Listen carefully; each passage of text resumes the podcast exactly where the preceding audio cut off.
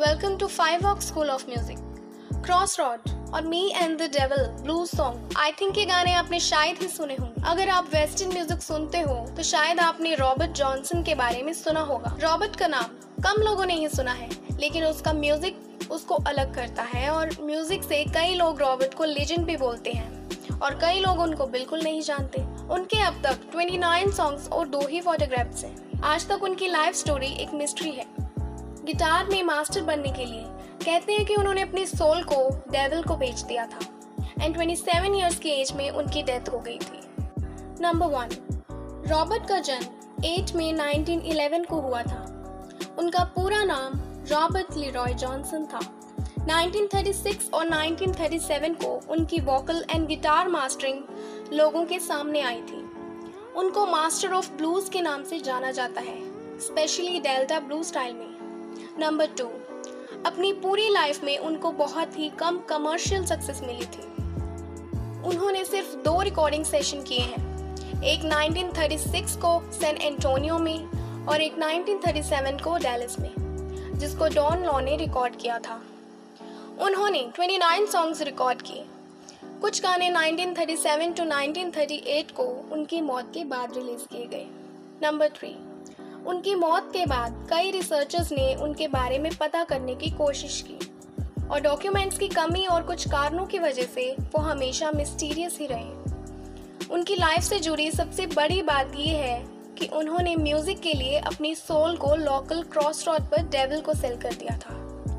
Number four Robert की मौत के दो दहाकों के बाद उसके गानों को ऐसी सफलता मिली कि जॉनसन का काम और उनकी लाइफ के बारे में लोगों को 1960 के बाद पता लगा। 2019 award winning biography up jump the devil को गेल दिन वॉर्डलो और ब्रूस कॉन्फोर्थ ने लिखा है।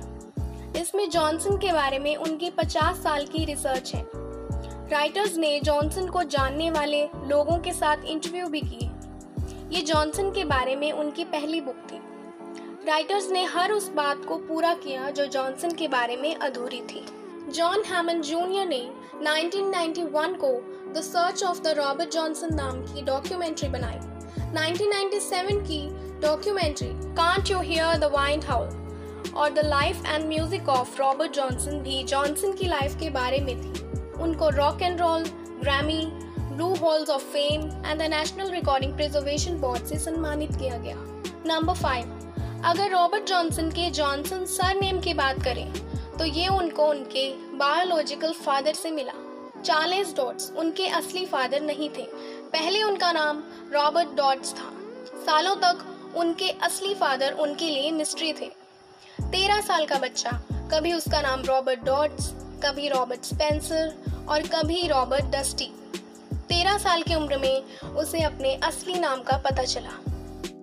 नंबर सिक्स 1929 में रॉबर्ट ने वर्जीनिया ट्रेविस के साथ शादी की। वर्जीनिया उस समय सिर्फ़ 16 साल की थी। अफसोस की बात यह है कि उनके बच्चों के जन्म लेते ही उनकी वाइफ और बच्चे दोनों मर गए।